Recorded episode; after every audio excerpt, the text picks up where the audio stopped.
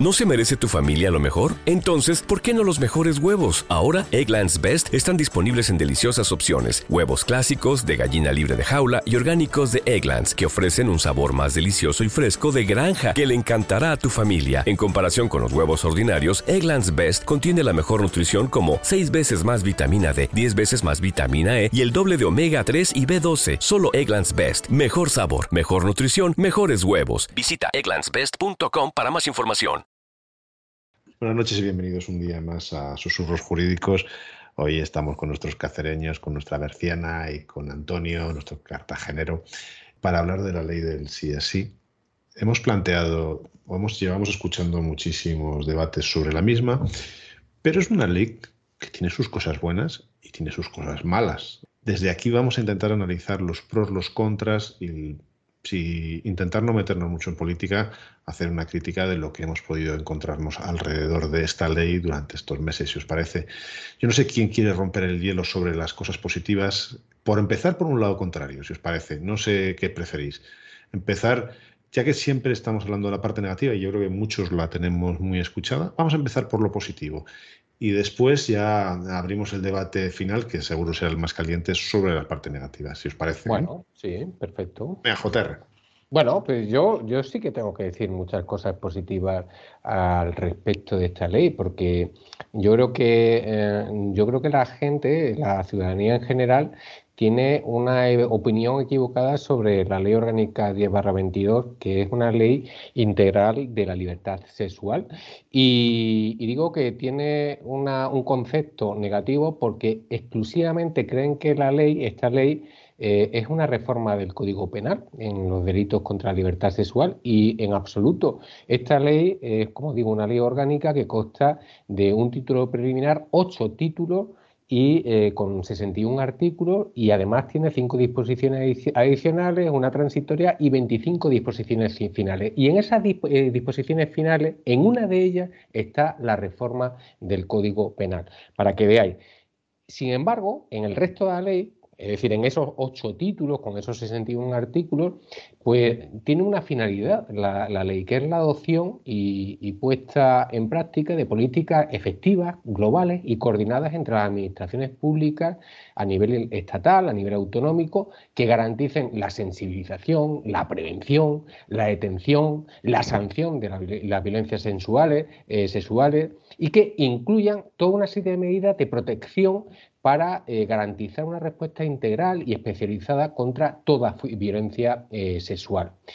Esto no existía antes en, España y creo que está muy bien y se recoge muy bien a lo largo del articulado y a lo largo de los títulos. ¿eh? Se hace una fortaleza en medidas de sensibilización tanto en la ciudadanía como de prevención.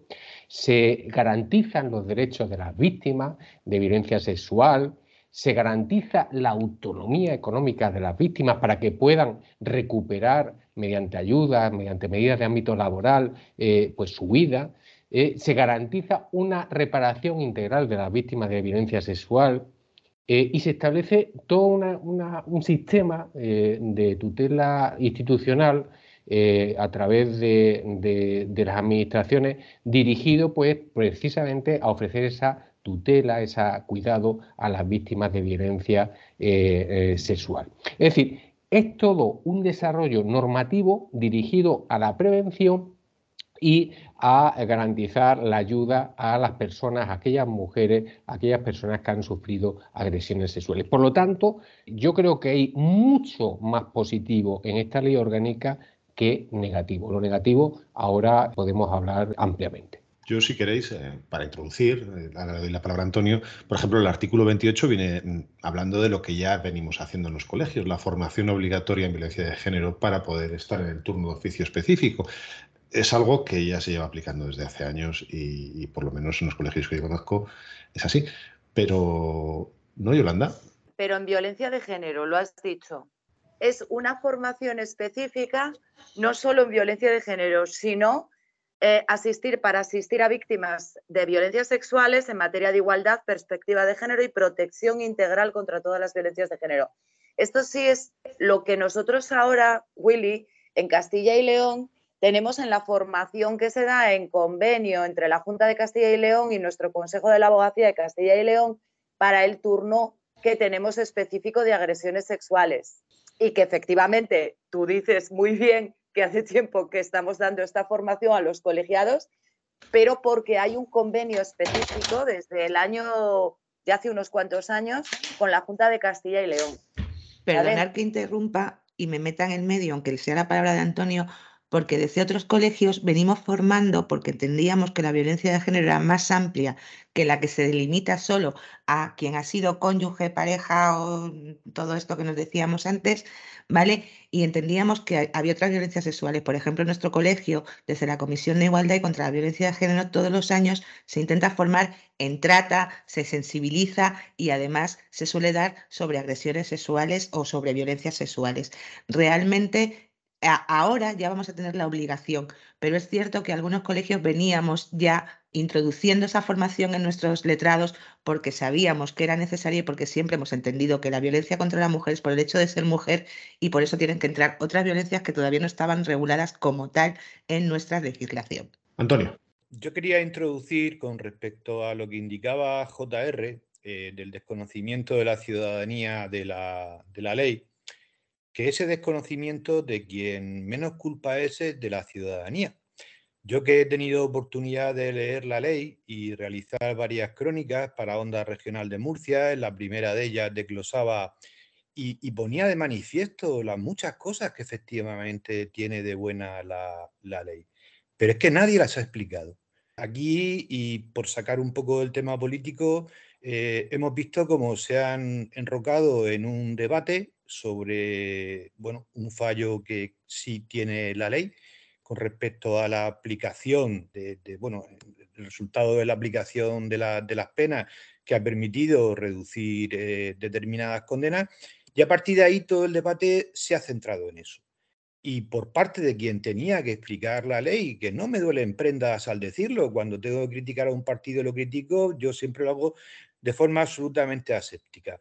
Eh, se ha enrocado en culpar a los jueces en aplicación de la ley y aquí no se ha explicado a la ciudadanía ni una sola de las cosas que tú has dicho. Es decir, con lo cual difícilmente puede tener la ciudadanía, en este caso, cualquier mm, concepto o cualquier entendimiento de la ley, fuera del espectáculo lamentable. No me importa definirlo así, que hemos vivido. Soy duro, pero creo que es la forma en que tengo que definirlo. Es que claramente ha sido así. ¿eh? Claramente lo negativo que hay, y es una realidad, por lo menos para mí, puesto que haya condenados por eh, este tipo de delitos, que hayan aminorado sus penas y demás, desde mi punto de vista es algo negativo, desde mi punto de vista. Y desde luego eso lo que ha causado es un tsunami político. Y claro, eh, todos los partidos, pues unos intentan aprovechar ese tsunami político a su favor, los que están en la oposición, y otros, pues lógicamente, intentan aminorar ese tsunami político para que no les afecte políticamente. Y entonces, al final se ha centrado todo en ese aspecto negativo de la ley. Un aspecto negativo que, ojo, desde mi punto de vista, la minoración de pena en el tramo inferior, que ahora podemos, si queréis, eh, tratar de ello, no tiene por qué ser, eh, sinceramente, no, no, tendría por qué ser negativo. El problema radica en que eh, se avisó eh, por parte de ciertos estamentos, Consejo General del Poder Judicial, diversas, diversas asociaciones judiciales, de, la abogacía, etcétera, que eso iba a ocurrir y sin embargo no se ha previsto ningún cambio, no se ha hecho nada al respecto. Y, creo que se ha centrado todo el, barullo político en base a eso y se ha obviado todos los aspectos positivos de la ley porque a unos no les interesa y los otros pues están intentando tapar este aspecto que, es difícil o imposible de, tapar, porque ahora también si queréis hablamos que se pretende una reforma política o una reforma legislativa yo ya adelanto que, desde luego, para lo que es tapar lo que es esto, no va a servir para nada. No va a servir para nada, estoy de acuerdo contigo, JR. Discrepo un poco de lo que has dicho, porque efectivamente, por supuesto, claro, los partidos políticos de la oposición se han echado encima por las consecuencias de la reforma del Código Penal única y exclusivamente, pero precisamente entiendo que el papel de quien ha aprobado y ha sacado adelante la ley hubiera sido el de explicarnos a todos todo lo bueno que tiene y solo se han centrado en enrocarse en una respuesta que es, no, no, es que la están aplicando mal los jueces, no, no, es que los abogados son los que piden la rebaja de pena para sus clientes y no tienen razón, no tienen derecho o lo que sea. Entonces, eh, sinceramente, creo que si se hubieran centrado en explicar esto, lógicamente también tienen que entrar al tema de las consecuencias negativas en la aplicación de las penas en cuanto a la reforma del Código Penal, pero podían habernos explicado a, la ciudadanía en general, pues todo lo que estamos hablando, que tiene que la ley es una parte y que esto solo es una disposición de la ley, sin más. Pero bueno, yo creo que igual ya entramos a explicar un poco. Introduzco yo si quieres una cosa. Vamos a ver, por ejemplo, yo el otro día que Yolanda nos recomendó la, serie del abogado de Lincoln, en el segundo capítulo, el tercer capítulo, se produce una negociación muy interesante sobre una mujer que va a actuar de testigo y que está embarazada y que, bien, parte de la negociación, para que me entendáis, va sobre eh, va a ser una testigo y entonces darla una capacidad económica para poder eh, volver a ir a otro sitio a vivir y durante un año darle un, puente. Bien, ¿por qué meto este, esta cuña? Muchos sabemos que parte de las denuncias no se hacen, sobre todo en agresiones sexuales, porque existe una dependencia económica por parte de la persona agredida, porque son parejas, matrimonios, y, eh, y es muy duro, porque yo no sé vosotros en vuestra tierra, pero en mi tierra denuncian y se van a casa con una mano delante y otra detrás en muchos casos, desgraciadamente. ¿eh? entonces, yo creo que esta ley introduce, por lo menos estaba viendo que introduce una serie de artículos, de artículos para proteger e incentivar que esto no ocurra. Otra cosa es que luego se quede sin presupuesto, como suelen ocurrir muchas cosas de estas, ¿no? Como la ley de dependencia, por ejemplo. Es una ley muy bonita, pero sin presupuesto. Entonces. No, hace falta el de la dependencia, a la ley integral contra la violencia de género. En la ley integral contra la violencia de género ya se recoge este tipo de, ayudas y estamos siempre con la ayuda habitacional y, la necesidad que tienen, porque no siempre es bueno que estén en las casas de acogida, sino que se le den otro tipo de situaciones habitacionales y, no están. O, por ejemplo, eh, la ley integral contra la violencia de género ya se introduce también en el tema laboral, cuando una mujer es víctima de violencia de género, la posibilidad de trasladarse a otra empresa o tener una serie de derechos que le permita seguir trabajando o seguir subsistiendo, pero lejos de la ciudad, que no deja de ser una revictimización de alguna forma, porque la que se tiene que marchar es ella, pero a veces es la única solución. Entonces, en ese sentido, aquí ya, ya, ampliamos y ya damos otro tipo de violencias, esa, esa, cobertura es buena, pero ya tenemos la experiencia de que la ley integral están y no están funcionando esas ayudas. Y me voy con eso y enlazo con una cosa más, que no es lo que iba a decir, pero enlazo con algo que nos afecta directamente, que hablábamos el otro día en nuestro grupo, y es que se les concede eh, asistencia jurídica gratuita de forma inmediata y todo lo demás, muy bien, qué bonito, lo hemos puesto y luego nos encontramos una disposición eh, inmediatamente después que dice que eso entra en vigor o sea que la modificación de la ley de asistencia jurídica gratuita hay un año para modificarla. O sea, han introducido que los abogados del turno de oficio tengamos que asistir a las víctimas de agresión sexual como atendíamos a las de violencia de género, con inmediatez, con especialización, con todas estas cosas, pero no lo han dotado presupuestariamente, no han modificado la ley de asistencia jurídica gratuita y desde los colegios ahora nos encontramos que estamos sin poder prestar muchas veces ese servicio. Y voy a poner un ejemplo Mm, que ha pasado hace muy poco y que me parece especialmente sangrante para que la gente lo entienda lo que significa esto, porque en todos los errores hay mm, unos que sangran más que otros para mí. Y este es uno. Una chica que denuncia una agresión sexual y lleva una semana sin letrado, dando vueltas de un sitio a otro. Ni en el juzgado, ni en la Guardia Civil, ni en el colegio correspondiente se le había asignado un letrado de oficio. A mí me conocían eh, por otra persona conocida suya y yo he estado desde lejos eh, asesorándole en la que he podido y dándole la primera atención para por lo menos guiarla en el camino. Y esto no puede pasar. Y pasa porque queda muy bonito poner ahí que vamos a tener la asistencia, pero luego no lo arreglamos. Entonces, esto tendría que haber estado previsto, igual que se modificó el Código Penal, pues haber modificado la ley de asistencia jurídica gratuita en ese sentido. Porque ahora más de una víctima se va a encontrar en esa situación. También digo a las víctimas denunciar y estar seguros que desde los colegios de abogados vamos a hacer todo lo que podamos y estoy segura que se van a solucionar los problemas. En este en el colegio se está solucionando y se le va a poner un abogado. Pero esto es importante que se tenga en cuenta. Errores eh, que son muy de base y que no se está hablando de ellos, que tendrían que ser más importantes que la rebaja de penas. Y, ya digo lo último, en cuanto a la rebaja de penas, yo creo que sí ha sido un error legislativo lo que han cometido, pero no creo que sea la rebaja de penas en sí, sino la revisión de esas penas que no previeron, no, previeron como tenían que, no hicieron caso a lo que estábamos diciendo, porque hay una cosa que es la proporcionalidad de las penas. Y en España queda muy mal decir que una pena es muy alta. Y las penas que había eran muy altas si las comparamos con otras penas, como el homicidio, el homicidio involuntario, otra serie de delitos que son tan graves o más, porque la vida es el delito más grave que puede haber, que alguien atente contra tu vida, ¿vale? Y están en una escala que realmente si lo ves, pues son unas penas muy altas para las agresiones comparadas con las otras. Entonces, ¿es una política criminal acertada bajar o no las penas? Bueno, pues a lo mejor este debate tendríamos que incluirlo en todo esto que está pasando. Y no se está incluyendo porque queda muy mal decir que es que he bajado las penas. Creo que es otro de los problemas que tiene esta ley.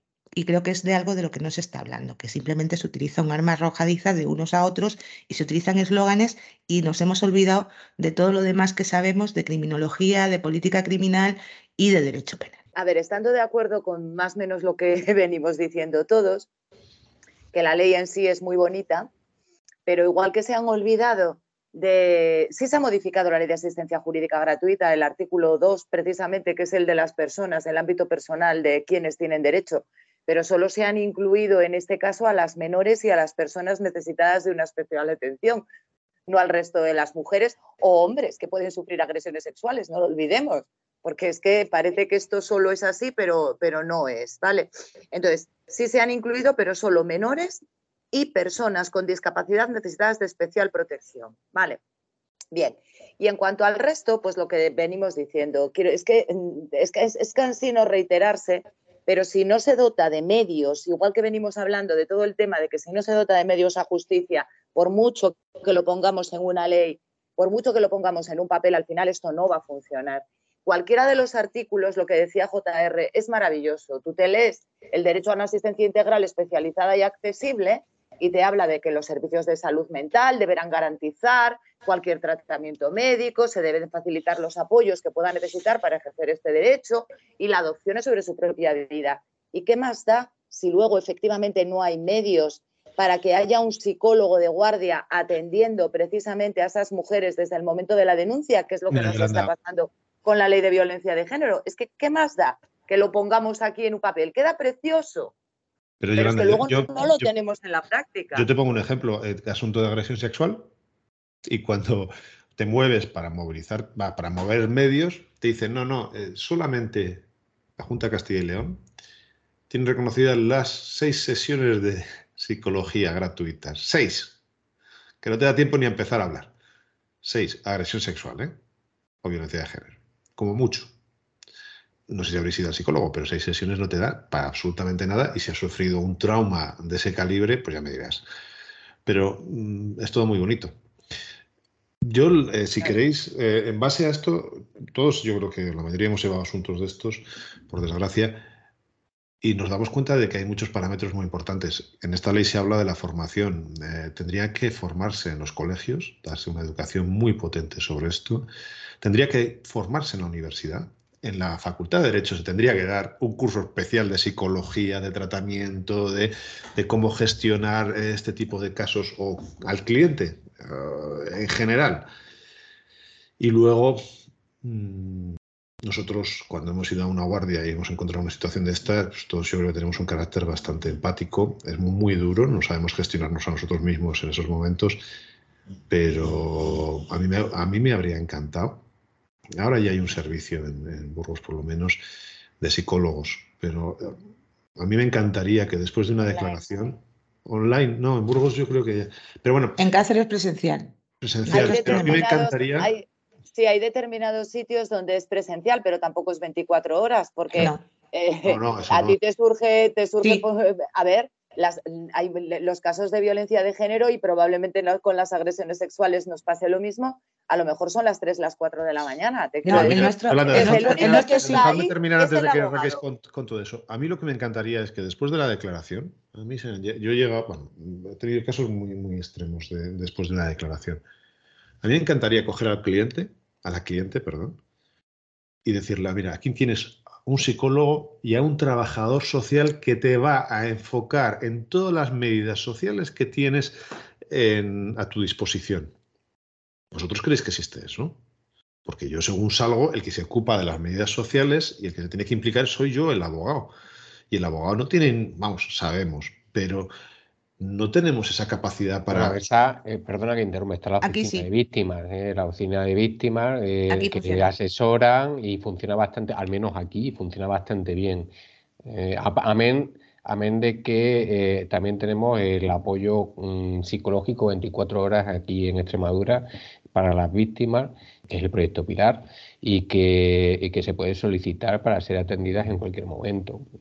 Pero bueno, claro, en cada parte del territorio no tiene por qué ser Aquí igual. Funciona bien, entonces deberíamos denunciar, como, dice, Guillermo, deberíamos denunciar precisamente que si tenemos en cuenta que estamos... un momento. En Cartagena, que no lo he dicho, funciona el, problema que hay aquí es que eh, hay falta de, de recursos, como decía Guille, respecto a estas cosas, y la atención se porque lo he vivido como decano y recibía continuas quejas, hay mucha distancia entre las citas psicológicas.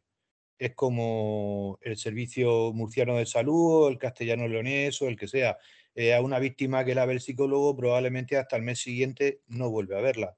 Y claro, eso mm, todos los que sabemos cómo funciona una relación paciente-psicólogo, pues en muchos casos carece ya de eficacia. ¿Llevamos cuántos años desde la Ley Integral de Violencia de Género?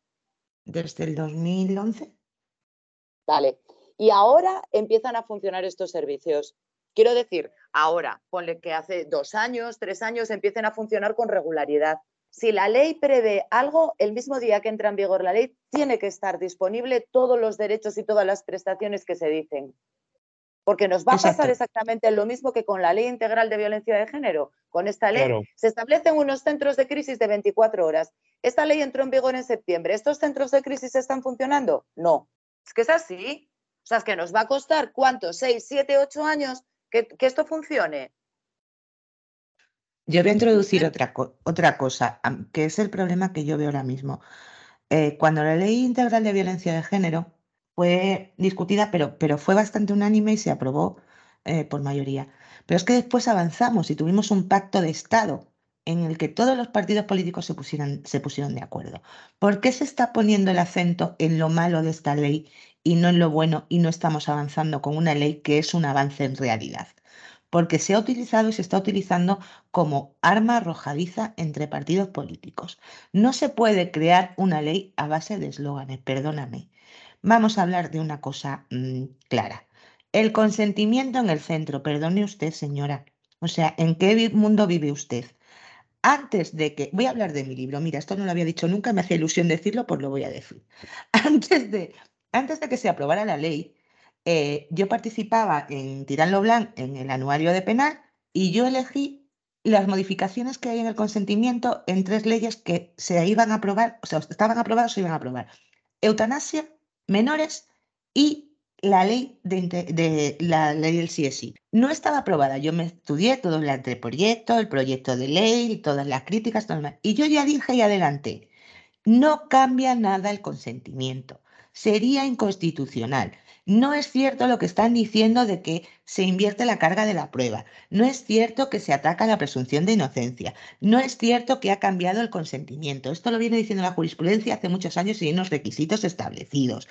Ahora, que está muy bien decir, y me parece que tiene que calar el mensaje en la sociedad, pero explica todo lo demás, porque si no, ahora nos encontramos en un momento que los contrarios están utilizando eso para decir justo lo que yo acabo de decir que no pasa, que es que los hombres están indefensos, que es que realmente se ataca la presunción de inocencia, que no sé qué. Si tú lo hubieses explicado bien, este problema no nos lo estamos encontrando. Pero, Inma, es, que eso está ocurriendo porque precisamente quien tiene que explicar la ley, que en este caso es lo que estoy diciendo. dice que la ley se basa en el consentimiento como si antes no hubiera existido. Eso es lo que he dicho. Lo cual es una soberana estupidez. No claro, es una soberana estupidez. vamos por, a ver. por eso he dicho lo de los es eslóganes. Es soberana estupidez lo de decir lo de que el consentimiento está en el centro, porque siempre ha estado en el centro. Quiero decir, una relación sexual, si hay consentimiento, no hay vulneración, no hay delito. Claro. Si no hay consentimiento, hay delito. Antes, ahora y mañana. Pero el problema es el mensaje que está, el mensaje que está calando a base... es tan difícil decir esto que yo he dicho. No, no, pues, pues, te estoy dando la razón. Y por eso te estoy diciendo que, y por eso he arrancado con el pacto de Estado. Estamos en un momento que creo que es de los peores, porque es un arma arrojadiza política muy importante cuando habíamos dado el gran paso de aceptar de una vez que la violencia de género es tan importante como para que todos los partidos políticos se pusieran de acuerdo y para que se intentara solventar los problemas que pudiera haber. Y ahora nos encontramos diametralmente en el punto opuesto. Y esto no puede ser. En esto tenemos que estar todos de acuerdo. Y los primeros equivocados, efectivamente, son el Ministerio de Igualdad, que como digo, a base de eslóganes están haciendo un trabajo que está calando en la sociedad lo que no tiene que calar, ni tiene que calar que simplemente porque yo, mujer, diga que me han agredido, eh, ya me tienen que creer todo, no. Perdona. Como todo, tiene las garantías que tiene que tener cualquier procedimiento. Que no se me ponga en duda, por supuesto. Eso es lo que tiene que calar. Explícalo bien. Problemas de esta ley. Otro que no ha dicho todavía nadie, que yo me he cansado de decir también. No se han dado cuenta de que en menores han generado un problema terrible. Sacan una ley de violencia para proteger a la infancia y a la adolescencia y luego sacan esta más la ley integral y tenemos ahí una mezcla de leyes que yo ya lo dije en aquel artículo que diciendo muy bien, muy bonito todo esto, pero resulta que la técnica legislativa es nefasta. Para mí esta ley tenía que haber ido incluida en la ley integral, que para eso la tenemos de violencia de género porque es una violencia de género. Pero bueno, esto ya es otra cosa. Pero lo con los menores, ¿qué han pasado con los menores? Que esto no lo hemos hablado tampoco y lo voy a, voy a introducir otro error para ver qué pensáis.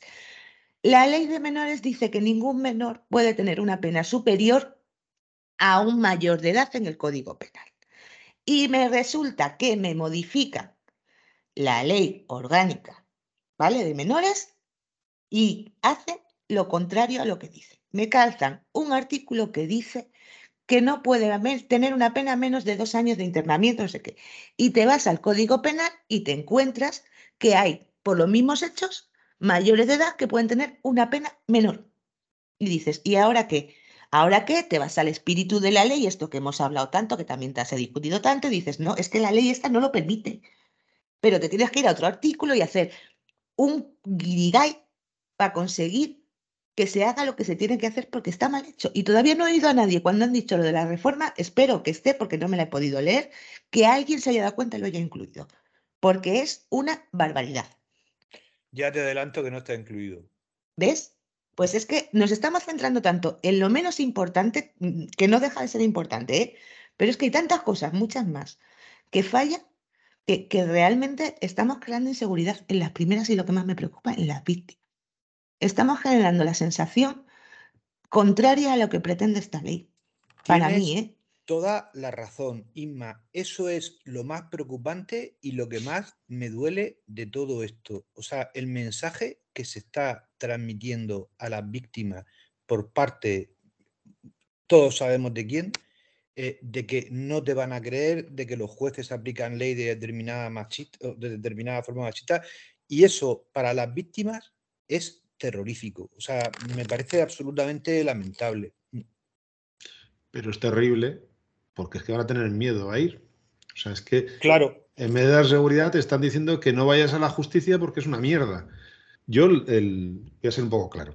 La forma de, de esconder una cagada como esta, si es que ellos consideran que es una cagada, porque podrían considerar lo que ha dicho Inma, que no es un error, sino que va enfocada a la rehabilitación y se reducen, o sea, ajustan, no se reducen, se reducen determinados parámetros de la, de la de la pena. Proporcionalidad de la pena. La proporcionalidad de la pena y ya está.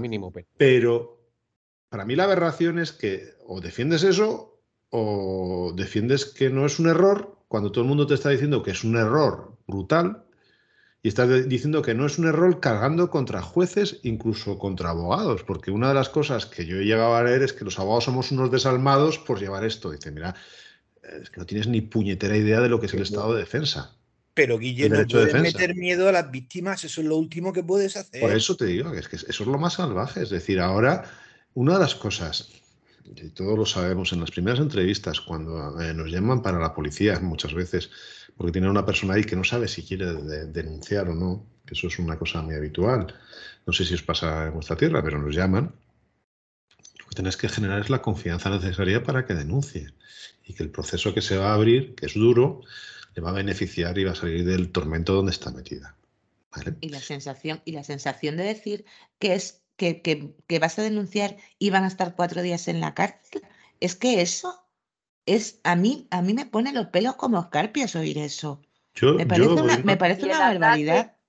Y el ataque, que es lo mismo que tú estabas diciendo y que ya hemos dicho en programas anteriores, a la separación de poderes y al Estado de Derecho, al final lo que da es precisamente esa consecuencia, que se piense que el Poder Judicial, que los jueces y magistrados no saben aplicar la ley, pero vamos a ver, ¿en qué país estamos viviendo?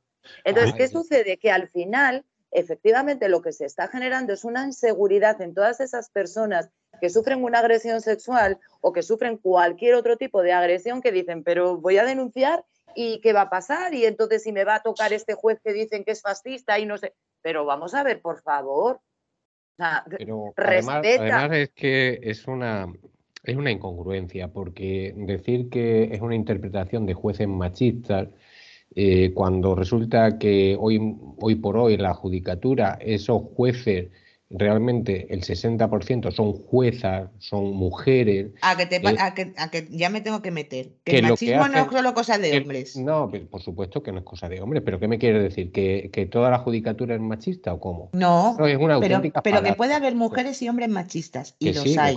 pero, pero no la mayoría. Pero, pero vamos a ver, pero eh, ¿qué quieres decirme? Bueno, pero hay más machistas para, para matizar, que mujeres. Pero dicho el, el vídeo de, del Congreso de hoy es hay juezas y jueces que están aplicando bien la ley y hay jueces que están aplicando mal la ley. Es decir, la misma ministra es la que está diferenciando entre hombres y mujeres. ¿eh? Efectivamente.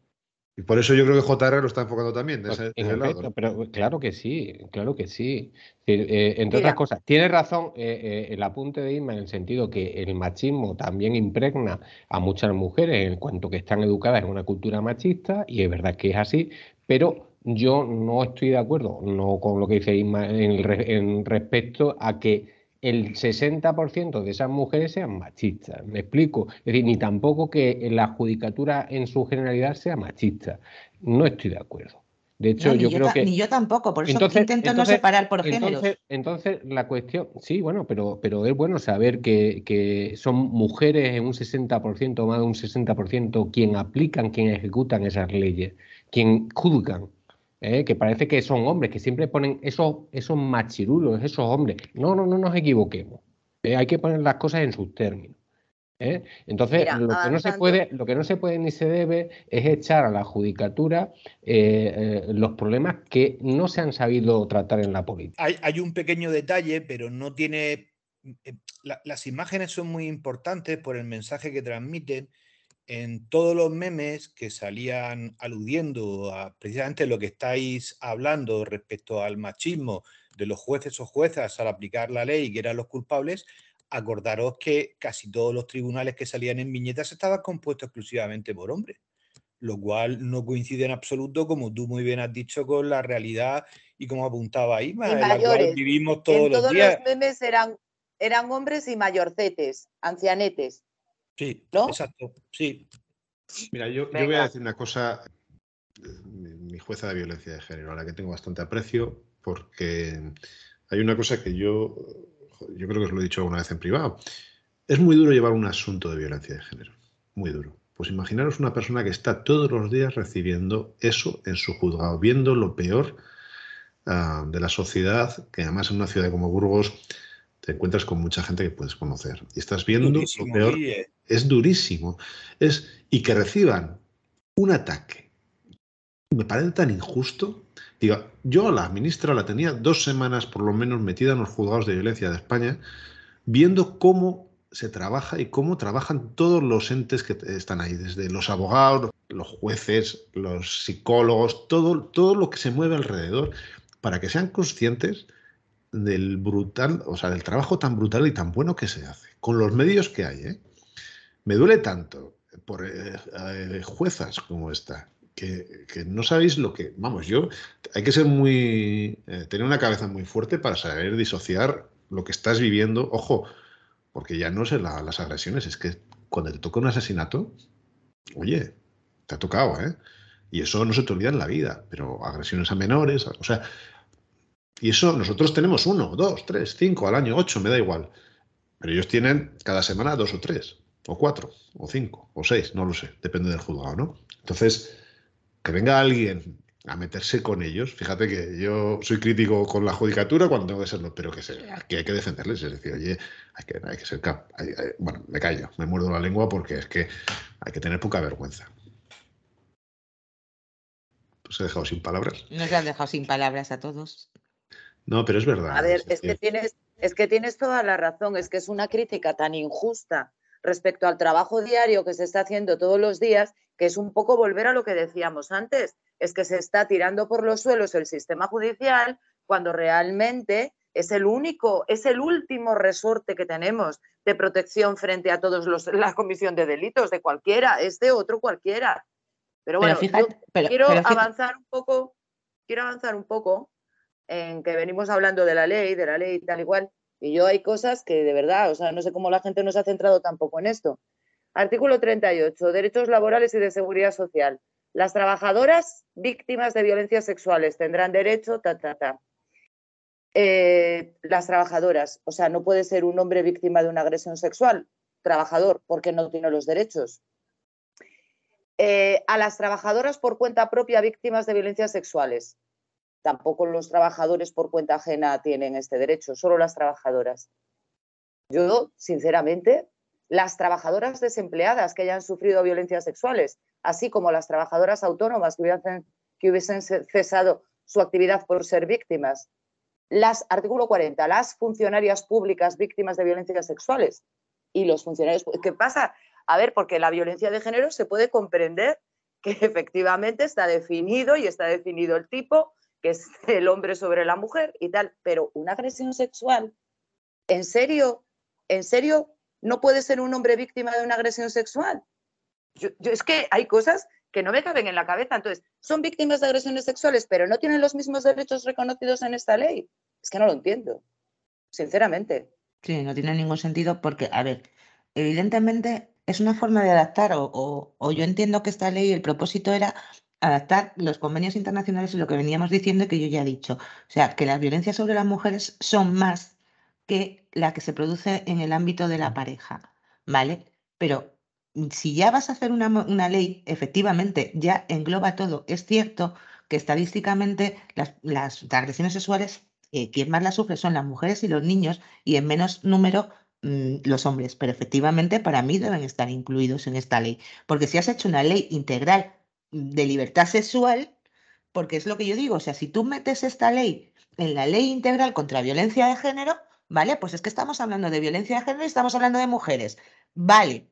Pero si tú me haces una ley específica para agresiones sexuales, oye, mira, perdona, recógemelo todo, efectivamente, porque es que de esto se trata al final la igualdad. Y, y además no das pie a que estos que están diciendo que solo las mujeres y qué tal, y las denuncias falsas y no sé cuánto, pues no tengan ese, ese, ese hueco para decir, se han incluido también a los hombres, si es que les estamos dando armas todo el tiempo.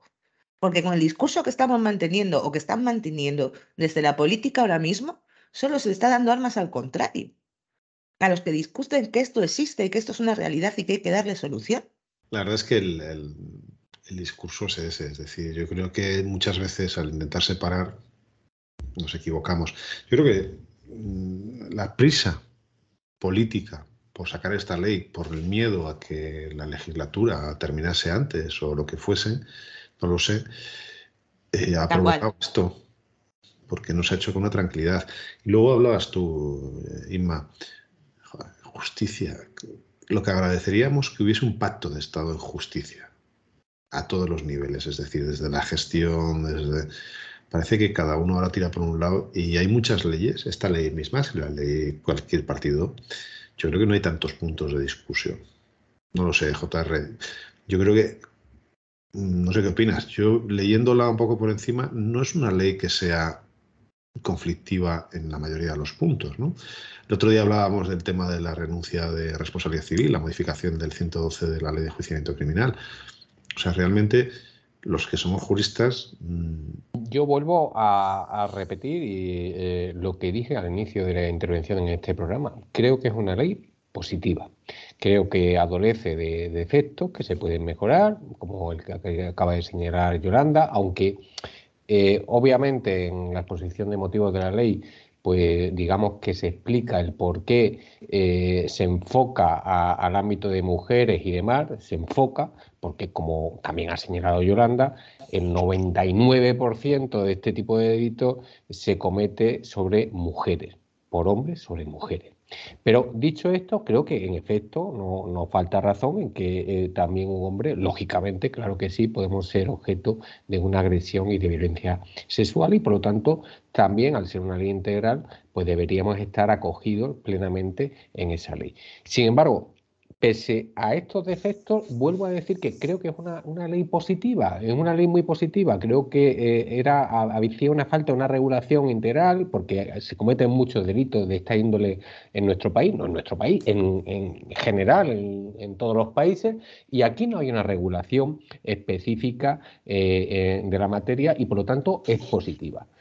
Dos cosas ya para terminar, si queréis las pulseras electrónicas que se han puesto tan de moda, parece ahora. Eh, es un tema que a mí me calienta la cabeza y me explota y me revienta como está haciendo Inmara gestos. Puedo, es que me ha tocado uno este fin de semana, como ya sabéis que estoy muy cabreada. No, yo simplemente eh, es muy difícil explicar a un cliente, a una cliente, que te has peleado durante cuatro años de una posible instrucción, tres años, cuatro años, dos años, no sé, depende del, del asunto. Has conseguido una condena y que de repente lo han condenado le llamas y dices, no, no, que ha cambiado la ley y ahora le sacan mañana, pero no te preocupes, no te preocupes que, le vamos a poner una pulsera. Mira, yo esa parte, Willy, casi... Ojo, Ima, y en Burgos no había pulseras, ¿eh? Ahora, ahora voy, a, decir varias cosas sobre las pulseras. La primera que voy a decir en cuanto, porque no sé si lo hemos dicho, porque como me he levantado un momento, en cuanto a la, al tema de, las penas y, y, los violadores que están en la calle, vamos a ver.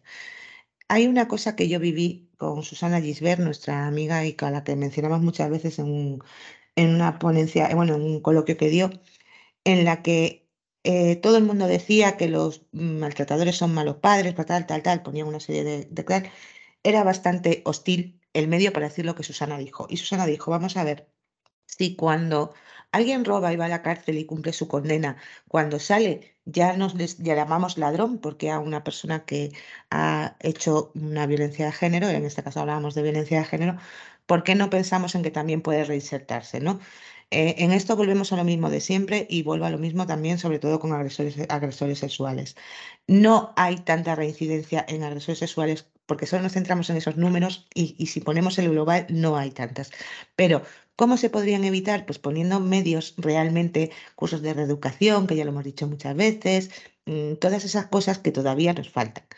Pero lo de las pulseras, vamos a ver, ¿por qué no se ponen las pulseras? Porque falla más que una escopeta de feria que se dice en mi tierra. Y eso supone un problema. Y el otro día lo hablaba con una magistrada en concreto y me decía, ¿sabes por qué no pongo? Porque yo estaba pidiendo una pulsera. Y me dijo, antes que mi cliente vaya a la cárcel, pues una pulsera no. Y me dijo, no pongo nunca pulseras. Y te voy a explicar por qué. Porque es que además me parece una forma de revictimización de la víctima. Resulta que esta señora, como esto es una ciudad muy pequeña, le va a estar pitando todo el rato porque falla muchísimo. Y al final, ellas mismas en algún momento me han dicho que para ellas es una sensación de angustia y ahogo el que le esté pitando todo el rato el sensor cuando a lo mejor no está cerca el agresor, que prefieren no tener. Esto es una cosa a valorar. O mejoramos esos sistemas o cuidado que estamos revictimizando a las víctimas. Segundo, me parece una barbaridad que de repente esto que nadie, el sistema cometa que se llama, que como digo ha tenido muchos fallos, eh, de repente ahora haya una instrucción de la fiscalía diciendo que hay que ponerle a todo el mundo una pulsera. ¿Y por qué digo esto? El otro día me pasó una cosa que a mí no me había pasado en la vida. Procedimiento de violencia de género en este caso, pero bueno, pasaría lo mismo si estuviéramos hablando de agresiones sexuales. Se adopta una orden de protección después de declarar la víctima, declarar, em, declarar el investigado, se toman una serie de medidas, se valoran los riesgos, y se toman en el juzgado porque lo ha valorado un fiscal y lo ha pedido y la jueza ha valorado lo que hemos dicho, la defensa y tal, y se toma una, orden de alejamiento y se pone una orden de alejamiento. Y un mes y medio después acaba de llegarnos un oficio de la Guardia Civil diciendo que a este señor se le ponga una pulsera. Mm, mm, me vais a perdonar, ¿quién es la Guardia Civil parecía a tal altura que me ponga una pulsera si ya lo ha valorado un juez y lo ha valorado un no? O sea, ahora de repente es todo el mundo pulsera, todo el mundo pulsera. Mira, no, no y no, me niego. Lo siento, pero esta medida me parece necesaria en algunos casos y sobre todo mejorable, pero no a grosso modo ahora todo el mundo hay que poner una pulsera. Para empezar, porque no las tenemos. Eh, yo, pues quería decir una, cosita simplemente sobre el tema de la reinserción en, estos, en estos casos, que por supuesto es un pilar fundamental de nuestro Estado de Derecho eh, no conozco las estadísticas exactamente de, los casos en que vuelve a repetirse el delito, pero sí sé, y el otro día tuve la oportunidad de asistir a un coloquio entre, entre psiquiatras y sí tenían muy claro que este tipo de delitos, eh, bueno, pues es un delito que concurre mucho entre sociópatas, eh, precisamente porque no da ningún valor a la, a la víctima, es decir, la violan igual que podrían tomarse un vaso de agua mineral. Es muy duro decirlo, pero es, pero es así, ¿no? Entonces, esto es algo que, en ese coloquio escuché que los países nórdicos han asimilado bastante bien y llevan un control muy exhaustivo de este tipo de personas para evitar eh, que vuelvan a, a, producirse otra vez ese mismo tipo de delitos que ya digo que es muy concurrente. Simplemente quería introducir e, ese matiz porque no estaba muy, muy de acuerdo ahí. Creo que ahí los psiquiatras tienen que hablar, los, lo tuve la oportunidad de escuchar y la opinión de ellos era unánime en ese sentido. JR, querías hacer un apunte sobre eso. Eh, no, quería hacer un apunte sobre, sobre las pulseras eh, eh, y ya y un colofón o una pregunta que, termine, digamos, el debate. Eh, la primera sobre las pulseras. Yo sí estoy a favor de las pulseras. Yo creo que las víctimas se sienten protegidas. Es verdad que, eh, como se ha señalado, las pulseras se pueden y se deben mejorar. Es verdad que dan problemas. Yo acabo de tener un asunto hace unos días en el cual una señora que tenía varios incidentes con su pulsera, el agresor pide que se quite la pulsera. Y la víctima, pese a los varios incidentes que ha tenido, tiene miedo porque sabe que el agresor puede ir a por ella y quiere que permanezca la pulsera. Y la pulsera, créanme, eh, evita en muchos casos que el agresor cometa el delito. Por lo tanto, la pulsera, pese a los defectos que en efecto eh, tiene, es un arma efectiva para evitar, al menos en parte, la, eh, la agresión por parte del el condenado al distanciamiento. Dicho esto, eh, mm, únicamente como colofón, eh, no sé si hemos atacado el tema de que se pretende la reforma de esta ley, de esta ley integral, de esta ley orgánica 1022, y concreta, concretamente se pretende la reforma en relación con el Código Penal. Y quería preguntaros, o que demos una vuelta, a ver si creéis que esa reforma de, la ley y respecto al Código Penal va a aclarar o va a solucionar los problemas que ha traído eh, mm, la propia ley. Bueno, pues yo ya lo de los menores, como me habéis dicho, los que lo habéis leído, que no está, pues ya veo uno que no va a solucionar.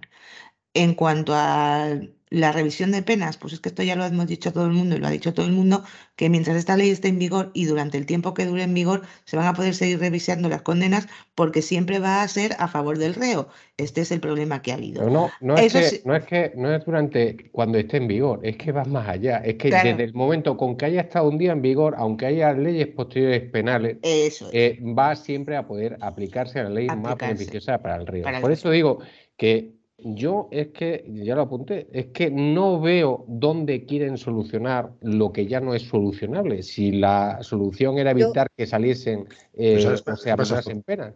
La sensación que me da es que la ignorancia es tan grande, incluso por parte de los políticos, que van a vender eso como un éxito. Y no es así. Yo, quiero ratificar 100% lo que habéis dicho y quiero, perdóname, Yolanda, discúlpame que te, que te he interrumpido, decir que lo que estáis comentando que no va a servir, creo que simplemente es porque al final, eh, una vez más, se ha reducido a una cuestión política y no jurídica, no tiene otra explicación. Vamos a subir las penas. ya está. Ya está, esto es lo que van a decir. No, es que lo que no la he leído a fondo el, anteproyecto, el borrador de, modificación, pero yo creo que por donde van los tiros es a volver a poner las mismas penas que estaban en el anterior Código Penal, aunque se renombran con el nuevo nombre que se da de agresión sexual para todo en el Código Penal nuevo, ¿vale? En la reforma. Entonces, es que es tan, tan, tan burdo, pero es que es lo que hablábamos al principio, que si efectivamente se considera que hay determinados tipos de agresión sexual que estaban muy penados, tiene sentido que se baje la horquilla, pero explícalo, explícalo. Lo que no tiene sentido es este baile que tenemos, es que tengo aquí un cuadrito que me saqué el otro día y tenemos aquí un baile, una agresión sexual con acceso carnal antes estaba de 6 a 12 la horquilla, ahora está de 4 a 12. ¿Vale? El máximo se mantiene, pero se cambia el mínimo. Otra de 5 a 10 y ahora está de 2 a 8. Aquí hay baile en mínimo, en máximo. Entonces ahora, ¿qué volvemos? Cuando se apruebe la reforma a volver a poner las penas de antes, pero ¿y qué más da? Si, ya lo he dicho JR, si es que durante el tiempo que ha estado en vigor esta reforma del Código Penal, cualquier reo puede solicitar que se le aplique por ser más beneficioso. Pero es que no es solo eso, es que, a ver, nos estamos centrando tanto en las penas y por eso decía yo lo de que en España es que no gustan mucho las penas altas, que lo he dejado ahí un poco en el aire. Realmente el trasfondo de las penas es que va más allá. Al eliminar la diferencia entre abuso y agresión sexual, nos hemos quedado sin esa escala y esa proporción que había en los tipos de delitos. Entonces, como hemos metido los abusos en agresión sexual, esa escala que había nos hemos ido para abajo y la hemos tenido que bajar porque hay agresiones sexuales que no tienen los elementos del tipo necesario para irnos a una pena tan alta. O sea, realmente eh, ahora estamos que si volvemos, que si la diferenciación del nombre o no el nombre, pues es que al final el nombre nos ha dado muchísimos problemas y a mí me parece que todo es una agresión sexual. Sí, pero si no hacemos una escala y una valoración de cómo son esas, esas agresiones, nos encontramos esos problemas de proporcionalidad de las penas, porque estamos dejando un margen, un margen discrecional a los jueces muy amplios, muy amplios, y eso no puede pasar, porque estamos en un Estado de Derecho en que la seguridad jurídica es fundamental para víctimas y para acusados. Dejadme que os introduzca un último tema, ¿vale? Y ya con esto cerramos, si os parece. Es que estaba leyendo ahora el artículo 53 y el artículo 55, indemnización y completa reparación y garantías de no repetición. Dentro de la indemnización, que ya hablamos en el tema de Daniel Alves de este tema, eh, se mete el daño físico y psicológico, la pérdida de oportunidades, los daños materiales y pérdidas de ingresos, el daño social, el daño social se valora, el tratamiento terapéutico, pero luego lo encardinamos con el artículo 55, completa recuperación y garantías de no repetición. Vale. Estamos hablando de que no hay fondos, ¿no? ¿Hasta qué punto, en el momento que yo no me satisfaga eh, a mi cliente las medidas terapéuticas, vaya a la privada, pida factura y reclame conforme a esta ley el daño patrimonial que he sufrido? ¿Se podría, lo veis? Conforme a este artículo 55, eh, que dice las administraciones públicas garantizarán las medidas necesarias para procurar la completa recuperación física, psíquica y social de las víctimas a través de la red. Es decir, yo lo veo como una, como una vía de apertura, es decir, oye, os estoy diciendo que os vamos a cubrir y como Estado te voy a proteger y te voy a resarcir de estos daños. ¿Vale? Por un lado tenemos el procedimiento penal, pero por otro lado, si tú no me has dado los medios y yo me los busco, un poco como ocurre con determinados accidentes, bueno, yo te aporto las facturas y me tienes que resarcir. ¿Lo veis, no lo veis? O, es una idea que se me acaba de ocurrir y, es un poco absurda? No, pues es una idea que se te acaba de ocurrir, en la que yo no había pensado y que mm, creo que hay que estudiar y valorar porque posiblemente sí que sea viable o tengamos que encontrar la forma de que sea viable, porque si nos das eh, las armas, pues nosotros como abogados, yo lo he dicho muchas veces, tenemos que buscar esa vía. De acuerdo contigo, Isma. Mm. Mm, yo una última reflexión, porque creo que he sido muy negativa en todo y yo no soy negativa con este asunto. En cuanto a las de José Ramón, como he dicho, en algunos casos me parecen necesarias y, demás, pero lo que digo es que lo que no se puede hacer es a grosso modo y era todo, todo así. ¿eh? Pero mm, una reflexión sobre esta ley. Vuelvo a decir que mi valoración es positiva en general de la ley, creo que era necesaria, creo que es un paso adelante. Em, creo que va a dar seguridad a las víctimas, creo que hay cosas que, que no se habían no hemos hablado del acoso callejero y estas cosas que también son muy importantes porque nos estamos centrando solo en el ámbito penal de la ley porque es lo que está al pie de la calle y en las noticias, pero realmente todo lo demás que hemos dicho de la ley es lo importante. Nos hemos cansado y nos cansaremos de decir que la educación en igualdad, que la formación, que la sensibilización es muy necesaria y esta ley las incluye. Por favor, dennos medios, explíquenlo y empiecen por ahí de una maldita vez porque eso es lo que necesitamos. No necesitamos resarcir a las víctimas, necesitamos que no haya víctimas. Y sobre todo, Inma, que cuenten con los abogados para elaborar estas leyes y instruir. fundamental y sobre todo los que sabemos lo que estamos haciendo eh, a pie de juzgado todos los días y cómo se trata a esas víctimas. Pues yo creo que con ese cierre, si os parece, Inma, JR, Antonio, Yolanda, pues eh, agradeceros que hayáis estado eh, exponiendo esta ley con la tranquilidad suficiente como para poder explicar los puntos positivos y negativos. A todos los que nos habéis escuchado hasta el final del programa, agradeceros que estéis aquí otro día más con nosotros y, esperamos volver a, a tener en el siguiente programa. Buenas noches. ¿No te encantaría tener 100 dólares extra en tu bolsillo? Haz que un experto bilingüe de TurboTax declare tus impuestos para el 31 de marzo y obtén 100 dólares de vuelta al instante. Porque no importa cuáles hayan sido tus logros del año pasado, TurboTax hace que cuenten. Obtén 100 dólares de vuelta y tus impuestos con 100% de precisión, solo con Intuit TurboTax. Debes declarar para el 31 de marzo. Crédito solo aplicable al costo de la presentación federal con TurboTax Full Service. Oferta sujeta a cambios o cancelación en cualquier momento.